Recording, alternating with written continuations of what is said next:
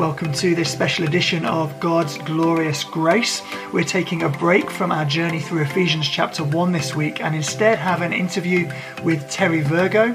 He's the founder of New Frontiers, the worldwide family of churches that our church, Hope Church Harrogate, is a part of.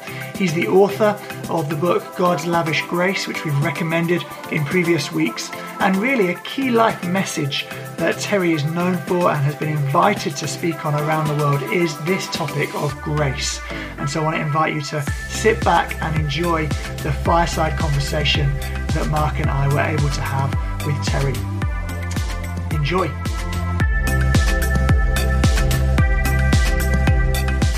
We really appreciate your, your time, Terry. Really, what we've set out to do is to explore grace uh, over a series of weeks exploring Ephesians chapter 1, going through a phrase at a time, and I guess sort of stealing the RSPCA line about a dog is for life, not just for Christmas, but changing it to be grace is for life, not just for salvation, because we kind of have this understanding of we're saved by grace and there's you know, forgiveness and all of that comes into our lives because of the grace of God.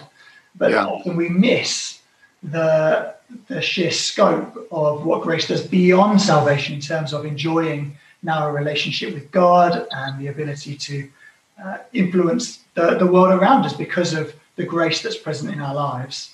And uh, we've had a lot of fun, Mark and myself, and Rachel, who sadly can't be with us today. She's been called into a work meeting. We, we get together and having these conversations, really just learning in community, I guess, uh, about yeah. grace, which is All three of us coming from the different points that we come from. Uh, it's been a lot of fun. And we were really keen to get some other voices into the mix, people who have uh, taught us about grace. Uh, and obviously, for yourself, that's been a massive uh, message in your life, has been that the power of God's grace um, was a defining moment for you discovering it. And so, really, just looking for a conversation today around your experience of grace, your observations of, of how people have understood it, of what there is that we're still growing into in terms of our understanding of grace. And um, I know that the various times I've heard you speak on it in Leeds on the God's Glorious Grace tour, I heard you speak to a room of 200 youth at Devoted a few years ago. I was leading the venue, and for an hour, you held 200 kids sitting on the floor, their full attention as you talked through Romans 5, 6, 7, 8, and the grace of God. And um, I think every time it's it just hits me so deeply. It's such a, a profound and real truth for you, and, and, you've lived in the fullness of it and been able to impart it to others. Uh, but I guess many of the people listening might not know some of your story. So maybe the best place to start would be sort of how you first came to encounter what we now understand as the grace of God, the, the setting that that happened in, and, and how that happened for you. If you'd like to tell us a bit of that story. Sure. Okay. Well, thank you. It's great to be with you. Uh, I enjoyed the opportunity. Thanks. Uh, for me, it, it, I guess it took a little while to see it. I know when I began to see it, I almost felt like, and this really came to me. It's like I saw the, a cloud open and saw blue sky, and I thought, did I see something? And it was like the cloud closed again, and I really felt God whispered into my heart don't worry, I'm going to persuade you of the truth of this. And uh, it was an extraordinary experience. And uh, it came to me, I guess, in a number of ways. Uh, I think that, first of all, I, I met a guy called David Mansell, who uh, I heard preach about the love of God, but was this kind of grace emphasis, and his very lifestyle was soaked in grace in himself. So he was clearly a God lover and clearly very zealous for God. But his style was very different to anybody I'd met before. He was so at home with God, so relaxed, so secure. And I think for myself, uh, I, when I first got saved, uh, I was very backslidden from the beginning. I was a very worldly person. My my parents were not Christians. I had no previous exposure to Christianity. I had no idea how you're meant to live, and uh, I, I, received Christ. Um, my, my sister just had been saved elsewhere, came and led me to Christ one night at home. And uh, I started going to church from that, uh, that time on. I was in church kind of every Sunday morning. But that's the only thing that changed in my life. So for four years, I lived a very ungodly life, um, but was in church on a Sunday. And then one Sunday, I had an encounter with God where I got real conviction and the fear of God. And uh, I, I felt God said, I want your life and I want it now. Mm-hmm. I won't speak to you about this again. Wow. And it frightened me because I knew he'd already spoken to me a number of times. I'd had times of fairly major conviction, but I'd kind of pressed on with the old lifestyle. And uh, I knew this is it. And so I, I in real fear of God, I, I remember I got on my knees and, and I gave up a whole load, a lifestyle. I gave up all my friends because all my friends were non Christian. And uh, that's the ones I spent my time with. I lost all my friends. And uh, and I tried, I gave up stuff. I, I, used to drink a lot. I stopped drinking. I, I stopped all sorts of stuff. And uh, uh, I, I, thought I'm going to try and live this life. And I think I became zealous with a kind of legalistic tinge mm. and uh, also with a kind of rule keeping thing, which I think Satan uses to keep you captive somewhat. Although you're, I know I'd stepped out of worldliness, if you like, but I stepped into a, a kind of a bondage. Although I, I you know, I, I, I got filled with the Spirit, which was a very happy thing. I left my secular job. I actually lived by faith. Uh, then I went to Bible college and I'm a pastor. You know, I've been I'm down the road quite a while. Yeah. But there was still that, you know, when you got up off your knees, is that question. So why didn't you pray longer? And uh, when I read my Bible, it's like, so, so what did you get out of that? And it's always that kind of note of condemnation was hanging, hanging there all the time. Like, have I done enough to please God? I think that was very much, you know, I'm a Christian. I'm trying to live for Jesus. I, have really made a big decision to turn away from stuff but I'm, I'm, is God happy with me? That was the question. I don't know. I would have said it to many people or anybody, to be honest, but I inwardly I felt it quite strongly. And so when I began to see the grace of God, I thought, this is amazing. It's like He loves me anyway.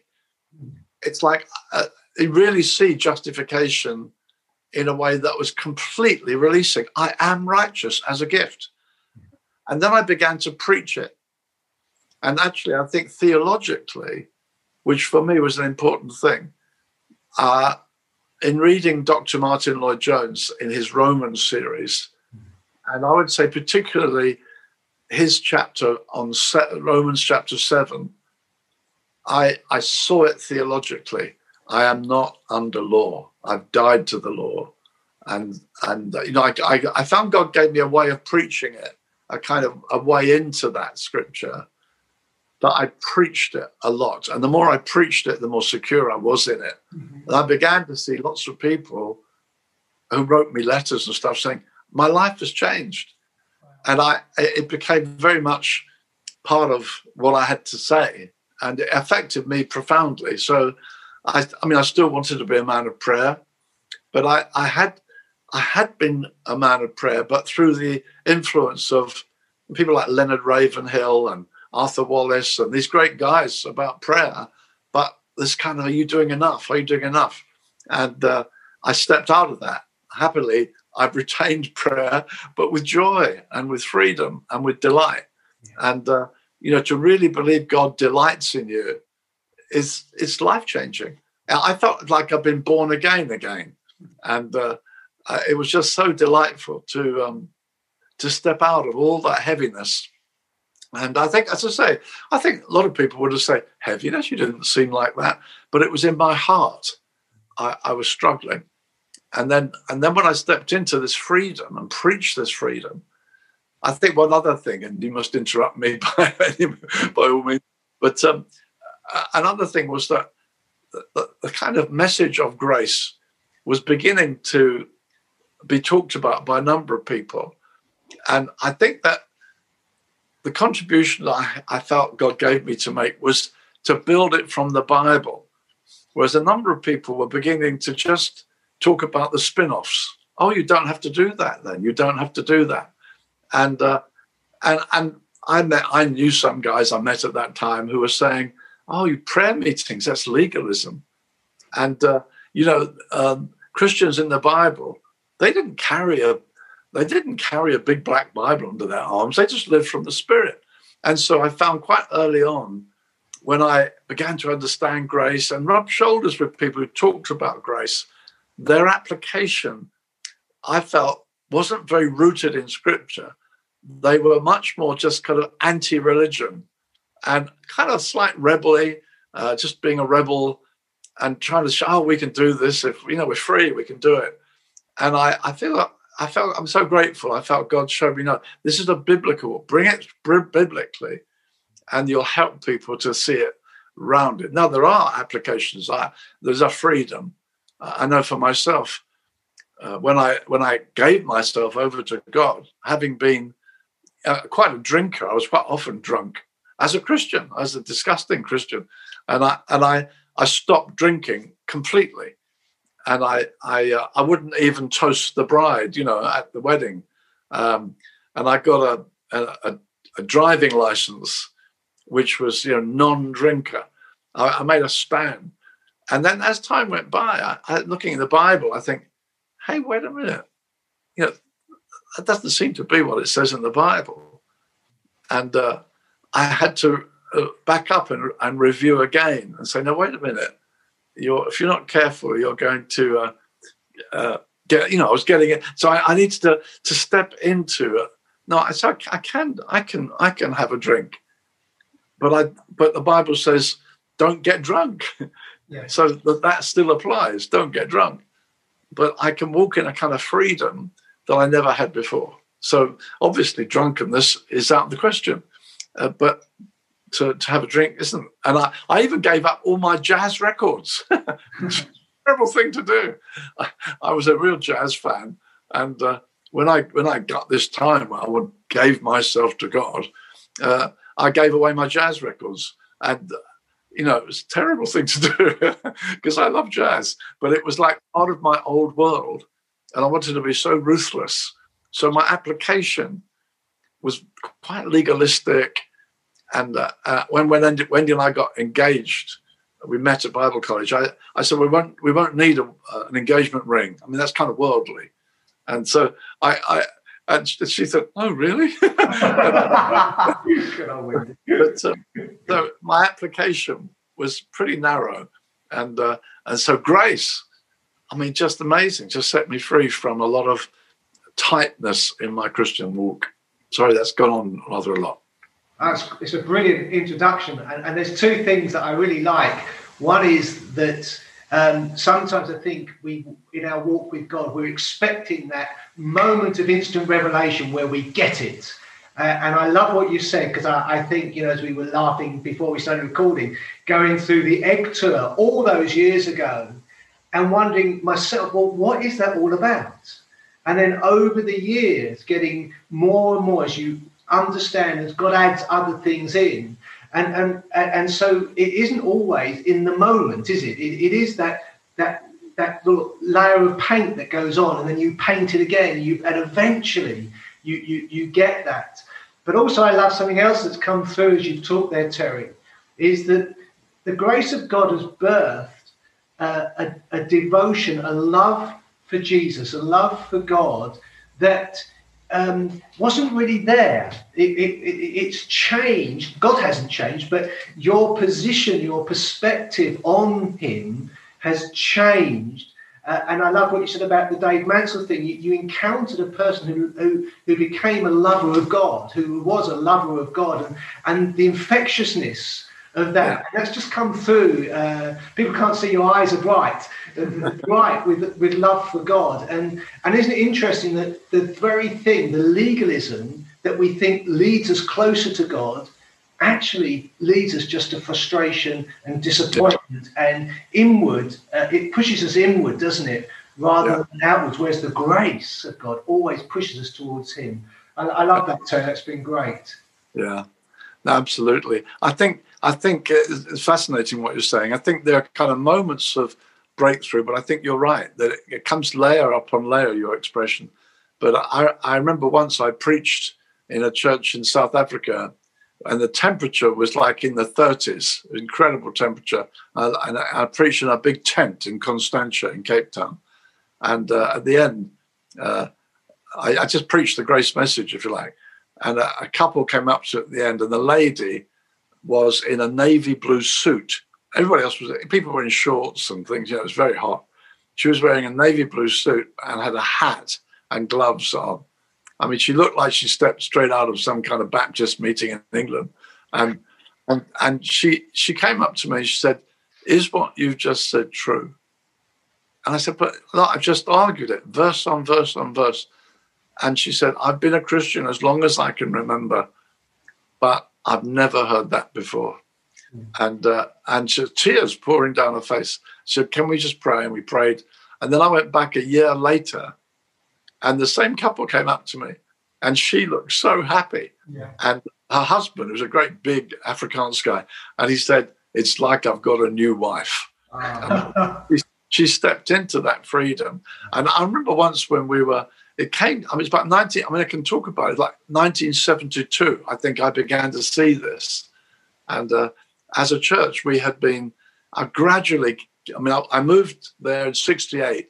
It was an evangelical free church, non charismatic. And over four years, took four years, uh, gradually laying hands on people, gradually seeing the meetings loosening up, people were speaking in tongues, prophesying, and all that kind of stuff. That by '72, it was a charismatic church, and uh, you know we were we were really uh, enjoying the the charisma, the presence of God. But grace, I, I remember one night, I, one Sunday evening, because we used to meet morning and evening, and I preached on the story um, in Zechariah three, where it says Joshua. I, I was preaching my way through Ezra the, the recovery, because that was our big thing, restoration. And Ezra's about restoring the city and so on. And so when it came to it, it makes reference to um, Zechariah and uh, Haggai. And so I went into those prophets and preached on them and came to Zechariah 3, where Joshua, the high priest, and I talked about the recovery of worship.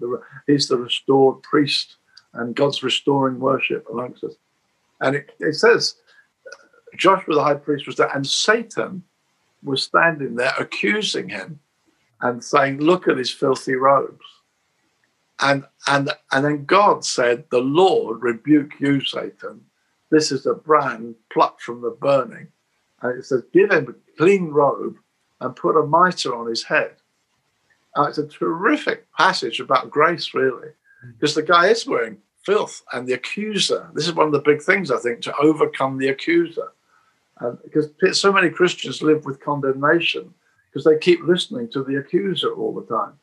And uh, that evening, I, I, remember I had I felt God really helped me to preach it. Uh, you know, the accuser, and I, that God said to him, "The Lord rebuke you, Satan." Um, and I realized Romans eight, it's God who justifies.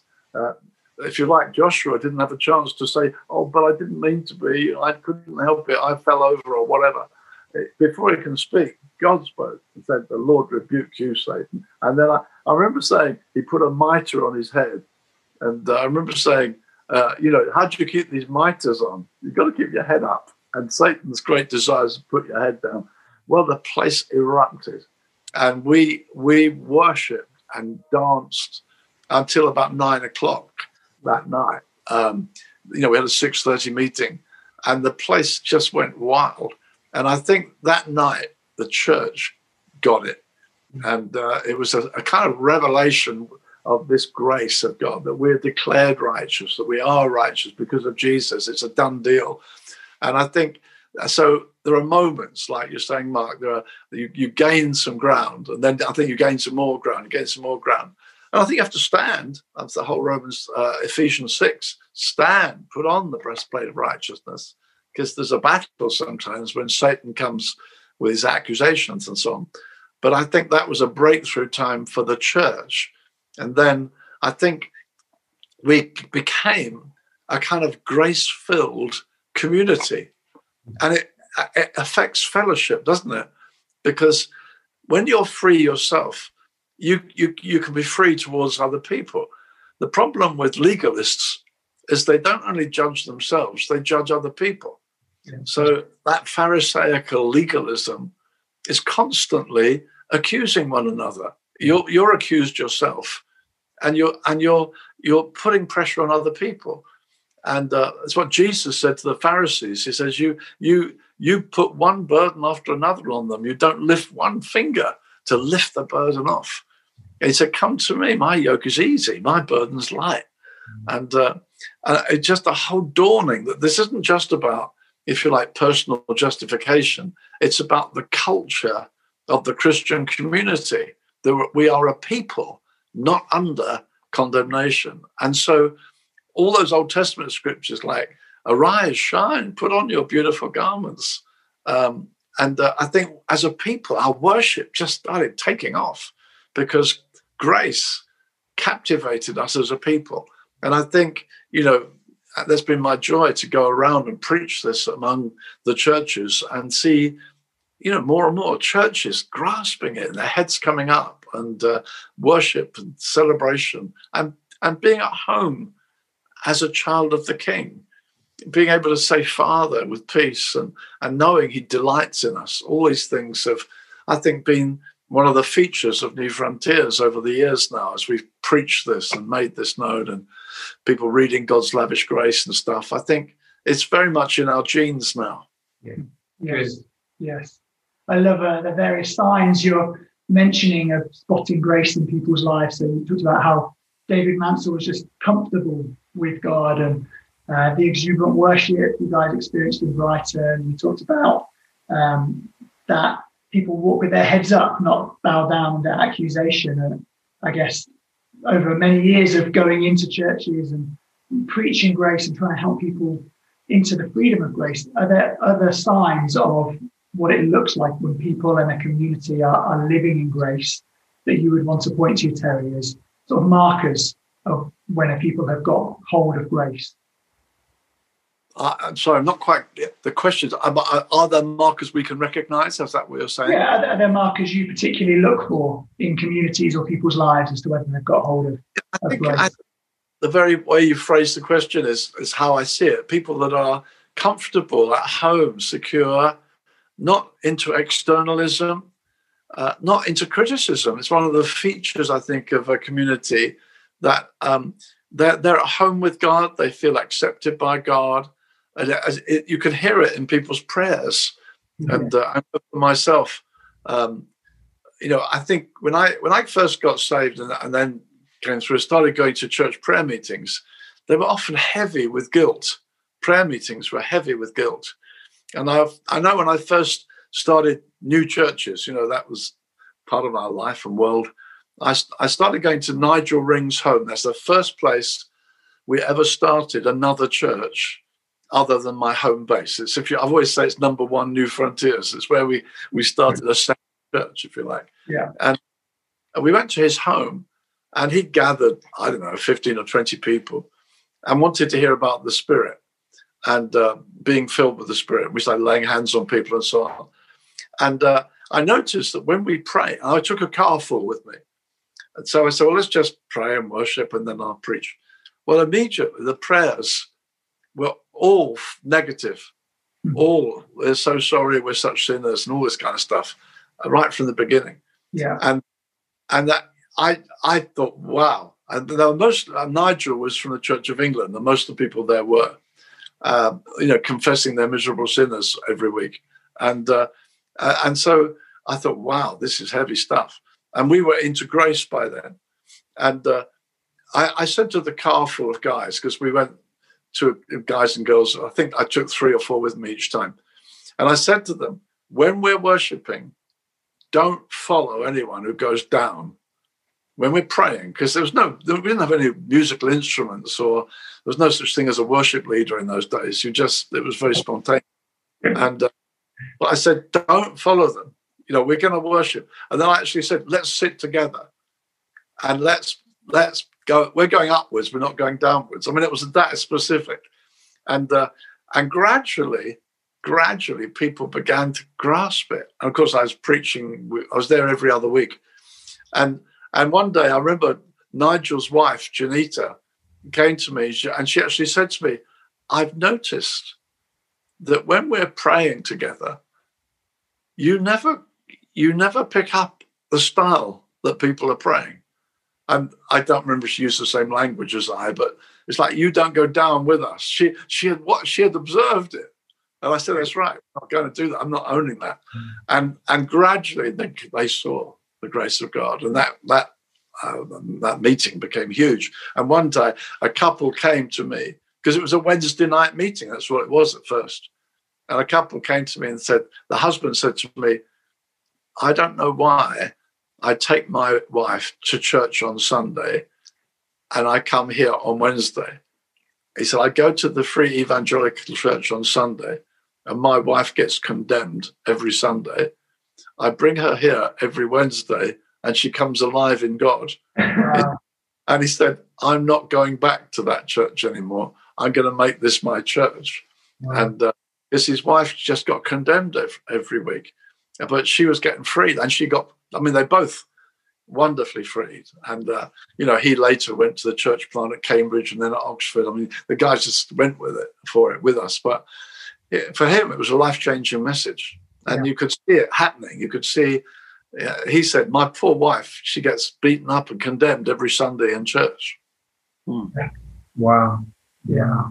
Wow powerful. I think a lot of people, in fact, I, I think feeling condemned was almost a good measure. That's how people, uh, and it was funny. Thank you for your words, Pastor. It was very challenging. That was like the best thing you could ever say to a preacher.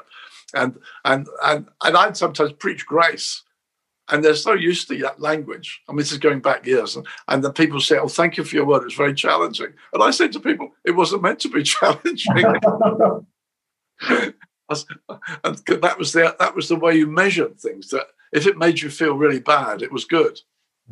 But I think, hey, I mean, we don't want to. I think one of the other things that really helped me was where it says in Titus, and there's a chapter on this in my book, God's Lavish Grace. The grace of God teaches us to say no, yeah. and uh, it's not because some people say you need some law or you'll go into sin, but that's not anywhere. That's nowhere in the New Testament. And uh, in the New Testament, Paul says the grace of God teaches us to say no to sin. And uh, that's different to the law saying, Thou shalt not, yes. to grace teaching my heart to have other choices. So that's the new covenant, puts a new spirit within us, new appetites. And I think there's a whole package of teaching, really, uh, that has to affect the culture. That we're not, we're not saying, "Oh, well, we can sin then." Um, that isn't what we're saying at all. But some people have said that grace is very dangerous because well, people just run into sin. Yeah. Yes. Hmm. Yeah. I mean, personally, my story would be was brought up in a very middle of the road Anglican church. You know, I said those prayers on a Sunday morning and didn't really understand them probably, and uh, was really kept in uh, Christianity by vibrant youth meetings through my teenage years. But really, it was you need to give your life to Jesus every time. And so, you know, I joke that I, I gave my life to Jesus, you know, once a month on the, the youth event. You know, twenty times I gave my life to Jesus, and uh, and then entering into a New Frontiers Church University, 2003. That would have been in Leeds, and sort of experiencing that almost that relaxedness with God, where, where before it was, yeah, the heaviness. Now to come in somewhere where people were relaxed and there was joy and you know, worship spilled over. You know, you mm. didn't have to go through the the penance to, to yeah. get the worship. You just start with worship was yeah. was dramatic for me in Stark. And I think one of the standout things of that time was hearing. I think there'd been a prophetic word given at some point to the movement of New Frontiers about changing the expression of Christianity uh, yeah. the world. And I think the two standout areas would be grace and uh, life in the spirit, freedom of spirit, spiritual gifts. Um, and even in my time in, in as an adult and in New Frontiers churches, you know, 17 years, I've seen a, a marked difference in the wider church in both of those areas, of an openness to the Holy Spirit now that wasn't even there 17, 20 years ago. Um, yeah. And similarly with grace, I wonder, Terry, do you have any observations on how you've seen this message go beyond New Frontiers, you know, our family of churches into into the denominations in terms of openness to the Spirit and to the grace of God? Is that something you've observed? Yeah, thanks. Again, it's a very interesting observation, and I think it is true that um, you know I I, other people. Obviously, we're not the fountain of wisdom, but you know, people. It, it, I think that other people have come preaching message of grace. I think it's been it's been our experience, it's been our journey, uh, and I think we have had a. I think when we had things like the Stoneleigh Bible Week, we got nearly thirty thousand people there. Um, and I didn't know till we closed Stoneleigh, uh, I didn't know the statistics, but that a third of the people who were present were not New Frontiers. Mm-hmm. So that's that's nearly 10,000 people every year uh, in our world. Um, uh, I didn't know that was the the stat till it all finished, and we were just kind of looking back over things. And people said to me, the people who kept the paperwork and most of it, mm-hmm. oh no, a third of the people there were not New Frontiers. So you're influencing um, uh, wider, and I think there's a spillover. Uh, I think some of our songs, because the Stoneleigh album was huge, people love singing those songs, and so I think I think we played a part. And the prophecy that we were given uh, those many years back, we were called to change the expression of Christianity around the world. Uh, I think I think we've had we've had that, but I know it was Paul Cain who gave us that prophecy. And I know that he has given that elsewhere as well as to us. And so I don't think New Frontiers uniquely uh, has that role. I think he observed that a new kind of uh, Christianity, if you like, is breaking out. And um, I think of the formalism when I that I was saved into. I mean, it was salvation. It was wonderful. Billy Graham. I was born again. You think, wow, this is wonderful. Uh, and so it's wonderful but it, it was without grace in the way that we now understand it. And um, I think that now gradually, I think that the people, I think the grace message is more widely embraced now than it was. I still think we need to nail it. And I'm still, you know, from time to time invited, will you please come and preach the grace message? So, um, I mean, I found that I, I was invited by a guy who lives in Pretoria in South Africa which is a very Afrikaans situation, which is very uh, legalistic, his whole framework of, of life, that Dutch Afrikaans approach. Would I preach grace? I mean, it's a church of like 5,000 people, and I'm preaching uh, several nights in the week uh, to this whole church. And then that resulted in my going to a church in Doha, again with South African links, again, a church of like 2,000 people. And you're preaching it and preaching it. And even John Wimber, when I preached it at the Brighton Centre, when John Wimber first came, and you got 5,000 people at the Brighton Centre, um, and Wimber, Wimber came to the platform and said, I've never heard anything like it. And then when he came the next year and asked me to speak on the, the next theme on worship or whatever, he said publicly, he said, I play Terry's tape on Grace in my car all the time. I listen to it again and again and again and uh, and then you know one got invited to preach it. So of course John Wimber was affected by it. Now his impact's vast. So I think I think in God's mercy we have had um, a role of it spilling over and uh, the enjoying God's grace, what we call the egg tour, uh, going back those years ago, preached in I think it was 16 different places across the nation. And then God's lavish grace book has gone well. So I think I think there is a spillover, but I you know other uh, there are other voices out there. I think sometimes, and I, I, know you've not asked me this, but I think sometimes there's a thing I would call it. Um, I've heard it called super grace. I don't know if that's a very good word, but there is a, a, a an overstatement that goes beyond scripture, which I think's it's a shame because it's it's just so people uh, uh, would say, um, I've heard things people say like the Sermon on the Mount is not for Christians. Um, it's just that's old kingdom stuff. Now we are into Christ, therefore, uh, you don't ever have to ask for forgiveness. Forgive us our trespasses in Jesus' prayer. And, and so you'll find some people uh, would bring an extreme position. I would call this extreme, where a lot of that New Testament teaching is regarded as Old Testament. And uh, we have to get the picture clear.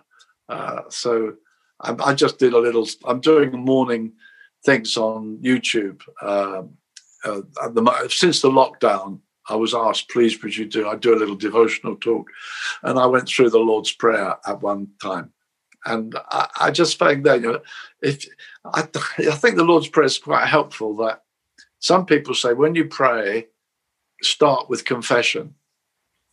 That's you know that's how some people talk. So when, when you come to God, first thing you do is ask for forgiveness. So you start with a clean sheet.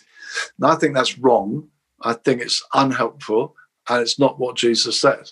Jesus said, when you come, say, Father, hallowed be your name. Yes. Uh, but if you work through the Lord's Prayer and make it a structure to pray around, you will come to and forgive us our trespasses as we forgive. Uh, and I think it's a bit like when um, Jesus was washing the disciples' feet, and Simon Peter said, Oh, you're not washing my feet, Lord, come on. Uh, and the Lord said, No, I must wash your feet. He said, Oh, oh wash me all over. And he said, You don't need to be washed all over. You are clean. That's what he says. You are clean. But I need to wash your feet.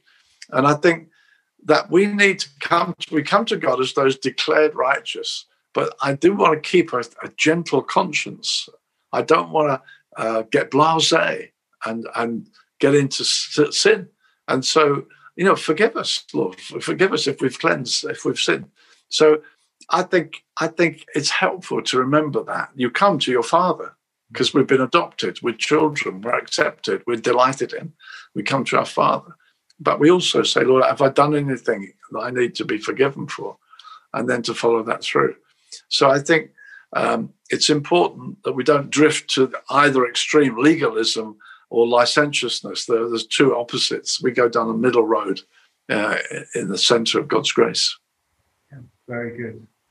That's very good. So when you now look, that's now 50 years nearly, Terry. It'll be 50 years next year of, of, of walking in uh, the grace of God. You've raised a family, you're married, you've raised a family, you've seen your family multiply and grow as well. Very much of what we've been trying to do in these podcasts is also try and help people uh, see where grace influences their everyday life. It, it's church is part of our lives, but there, there's also our everyday lives. What have you observed, and, and what would you say about marriage, raising families, workplace, in terms of the grace of God and the influence that that can have on a person? Yeah, I think it does touch all of our lives because it's not just um, a kind of a one color of the rainbow. It, it, affects the whole of our Christian uh, awareness. We are beloved, we're accepted, we're delighted in, we are forgiven. And I think when you know, know you're forgiven, you're you're much quicker to give away mercy. And so I think uh, in terms of knowing you don't hold you don't hold resentment to people, you don't get bitter towards one another. So that's right in our family life. So between husband and wife, you know it's being forgiving being being accepting. You know sometimes we'll have difference of opinion all that kind of stuff. And i think it's learning to give away mercy because you've and i think it becomes part it becomes your style that you let people off. You don't hold grudges. You're not forever going over stuff.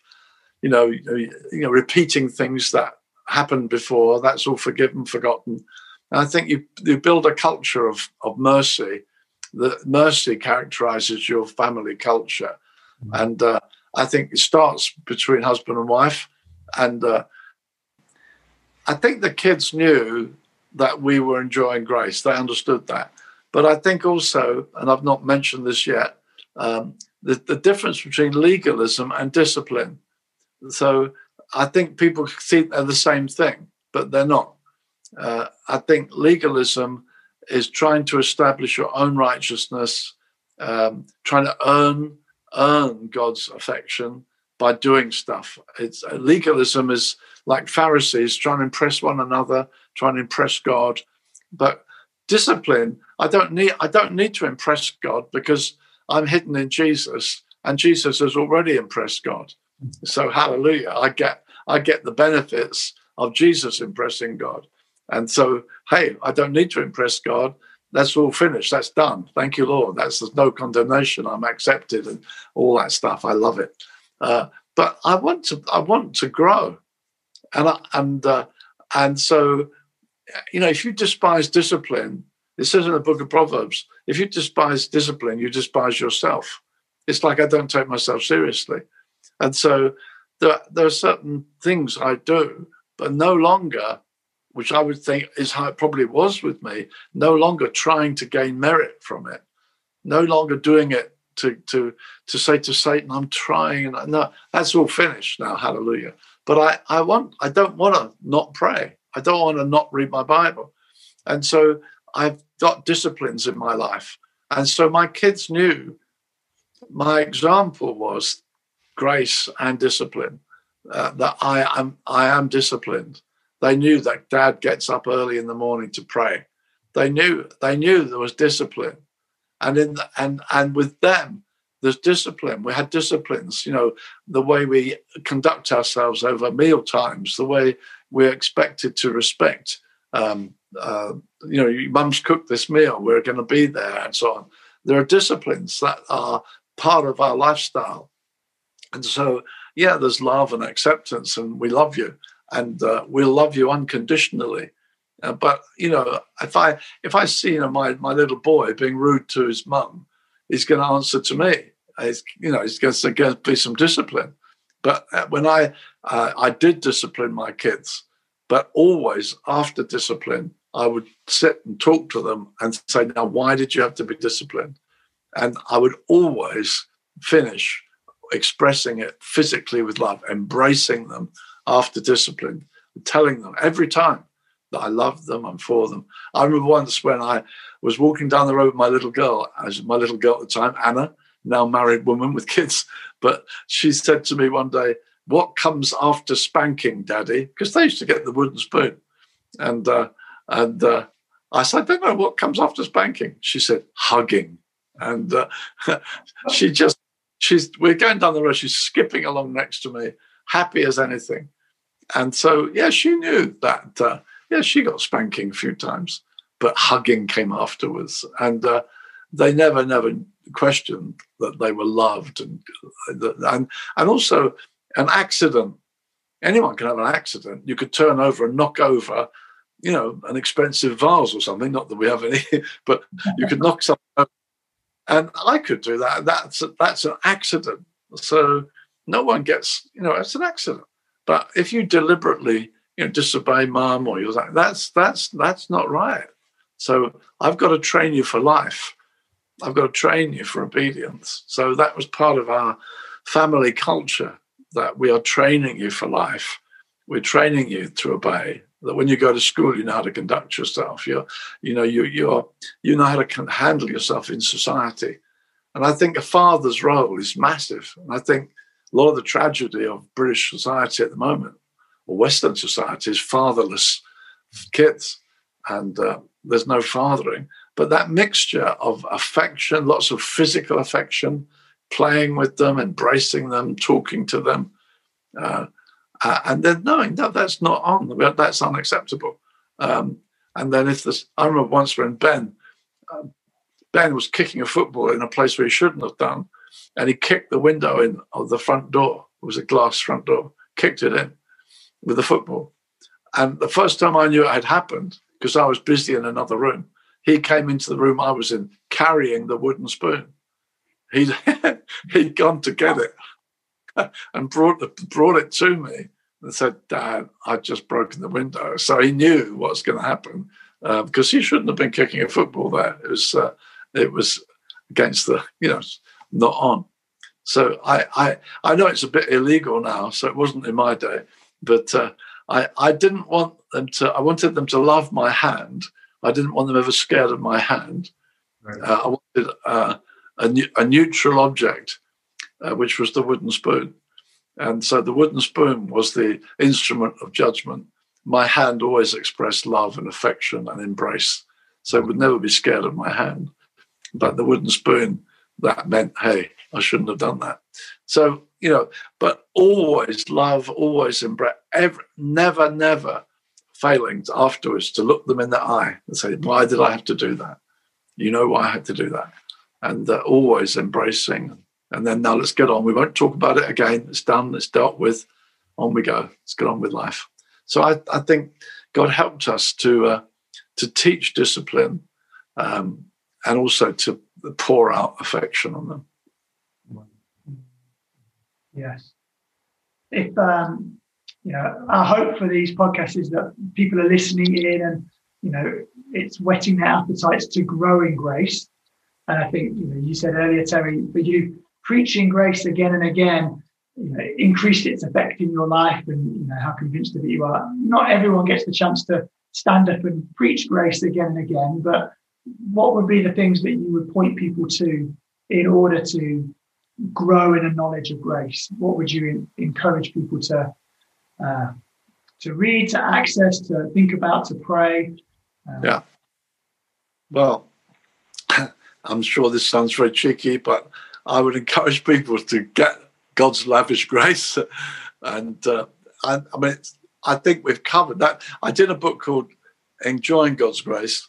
I think God's lavish grace is more thorough and looks at it from several different angles. And I think, from what I understand you're doing, to look at it systematically and to spend some weeks, as it sounds like you're doing, working it through with people, I think it's brilliant. I do commend you because I think, you know, I think honestly, to just touch on it one Sunday, if you like, and then go on to the next subject, it doesn't always do the trick. So I, I do commend you for saying, let's work at this. And, uh, you know, from for a few weeks and I, I would commend that to you. I mean, I think once you've got it in your heart, you can't miss it in the New Testament. It's everywhere. Uh, all the epistles are full of it. And of course, well, right through the Bible, but particularly in the epistles, grace is just there everywhere. And, uh, and once once you once you understood it, um, I mean, certain Bible verses um, people have sometimes not understood. For instance, when Paul says, "For for freedom, Christ has set us free. Stand therefore in the freedom. Now, a lot of people would feel that's freedom from sin. But actually, quite literally, in the book of Galatians, where it's found, is freedom from law. That's what it's literally writing about. And so he's saying, don't go back into legalism. That, and don't don't go back. That's what. But a lot of Christians would quote a verse like that, and even uh, Galatians 2.20, you know, I've been crucified with Christ. It's no longer I live, and Christ lives in me. Again, Christians quote that, often, often thinking about uh, sin, the world of sin. But actually, you look at the context of verse 19, it's all about relationship with the law. And, and, and so once you're clear on this subject, you'll find it everywhere. But I think people just need to work at it to be clear on it. Once they've got it, then they'll see it everywhere. If they don't, grasp it, they'll, they'll okay, yeah, and then they'll just slip back. And I think we need to understand the Bible says the devil, who's the accuser of the brethren, yeah. is in the book of Revelation, who accuses us day and night. And I think what I'm learning from that is that Satan's main weapon is accusing. That's what he is. The word Satan means accuser. And so it's not like we're living on a level playing ground. It's not like neutral. The enemy, his main weapon is to tell you how useless you are. And uh, if you keep on getting bombarded in your mind that you're a useless Christian, the temptation is to try and justify yourself. That's what he wants to get you in. If, you, if he can get you trying to justify yourself, you missed it, you lost it. And so we just need to learn. Once grace once we got hold of grace, um, and and it, I think what you're saying, you know, work at it until you know it. Then, hey, you just you refuse these accusations. You you put up the shield of faith. You put on the breastplate of righteousness. You, and you're not so vulnerable because sometimes Christians, especially if they've come from a legalistic childhood, always trying to please. Sometimes parents can put that on their kids that you I can never please my dad. You, you, you talk to people as a pastor, and uh, you find that back in their heart, there's this kind of, I could never do enough to please him. I could never do enough. And Satan gets that. And, and so you get this attitude to God I, I can't do enough to please him. And Satan is our enemy, and he'll try and undermine and deal. So we need to be strong in grace. So no, it's finished. Jesus paid for that, and uh, and I'm really you know stand that ground. Uh, and I think you've got to fight using biblical weapons. I think people live in their emotions a lot today. Uh, and so if they feel down, I don't feel very good. And I think, no, you've got to refuse that and really put on. Paul talks about armor, put on the armor. And the, and the breastplate is righteousness as a gift. I'm righteous as a gift. And the shield of faith. And, you know, put on the helmet. And, and so we don't and it's all about standing in grace, really. Uh, so otherwise, you get pushed off into condemnation, and then you, you your, your answer to condemnation is trying to justify yourself, and you lose the way. You lose the very heart of Christianity, which is that God's done it for us. Yeah, um, and we start being moralists. Yes. Yeah. Yeah. Wow. It's really helpful. Terry, that's great, and I mean we're, we're probably coming up for for the for the finish point. What we what we do as part of the podcast each week is someone finishes by praying for the people who've been listening and being involved. We've not primed you for this at all, but I wonder if you could pray for us that we would stand in grace. Yeah, um, surely. yeah. You. Okay. Father, we thank you so much for your grace to us. We're so grateful, Father, for your love, your your Lord, your delight in your church. We thank you. Said, I shall call her. My delight is in her. Your land shall be called married. And Lord, we we praise you that you delight in your bride. You delight in us. You're absolutely for us. This I know. God is for me. And Father, I do pray for the church there at Harrogate. I do pray in Jesus' name that you will Lord, just whisper to every every man, every woman, every child uh, of your delight in them, your willingness, Jesus, for the joy set before us, before you, Lord, to endure the cross. We thank you. You took away our shame. You took away our guilt. And Father, I ask you, please, will you persuade everyone, Lord, of your grace toward them? Lord, take away clouds of condemnation. Take away, Lord, that sense of shame that they might lift their faces in your holy presence. They may celebrate the wonder of being beloved and delighted in. Father, I ask you, bless them as they go through these teachings. Let the teachings, Lord, be like good seed planted in good soil that grows and produces much fruit. So bless uh, my dear brothers, Lord, bless the church there. Let it flourish, be glorified. Let many people be attracted to the light of uh, these whose heads are up and who are enjoying salvation. Bless them, Father. Let your blessing flow right through that neighborhood. We ask it, Lord, in Jesus' name. Amen. Amen. Amen. Thanks for joining us for this interview with Terry. We hope you've enjoyed listening in, that you are encouraged and stirred by what you've heard. As always, we would love it if you would subscribe to this podcast. Please do leave a review. Let us know what you think. Hey, if you think of a friend who would enjoy or benefit from this, please send it to them. Uh, you can even get in touch with us, podcast at hopeharrogate.co.uk. We'd love to hear your comments, thoughts, reflections, and responses to what we've been speaking about so far. If this is your first time with us, please check out the journey so far through Ephesians chapter 1 on your podcast app of choice. And we would love for you to join us next week as we get to the phrase for adoption to sonship through Jesus Christ. Thanks for joining us and hope to see you soon. Bye.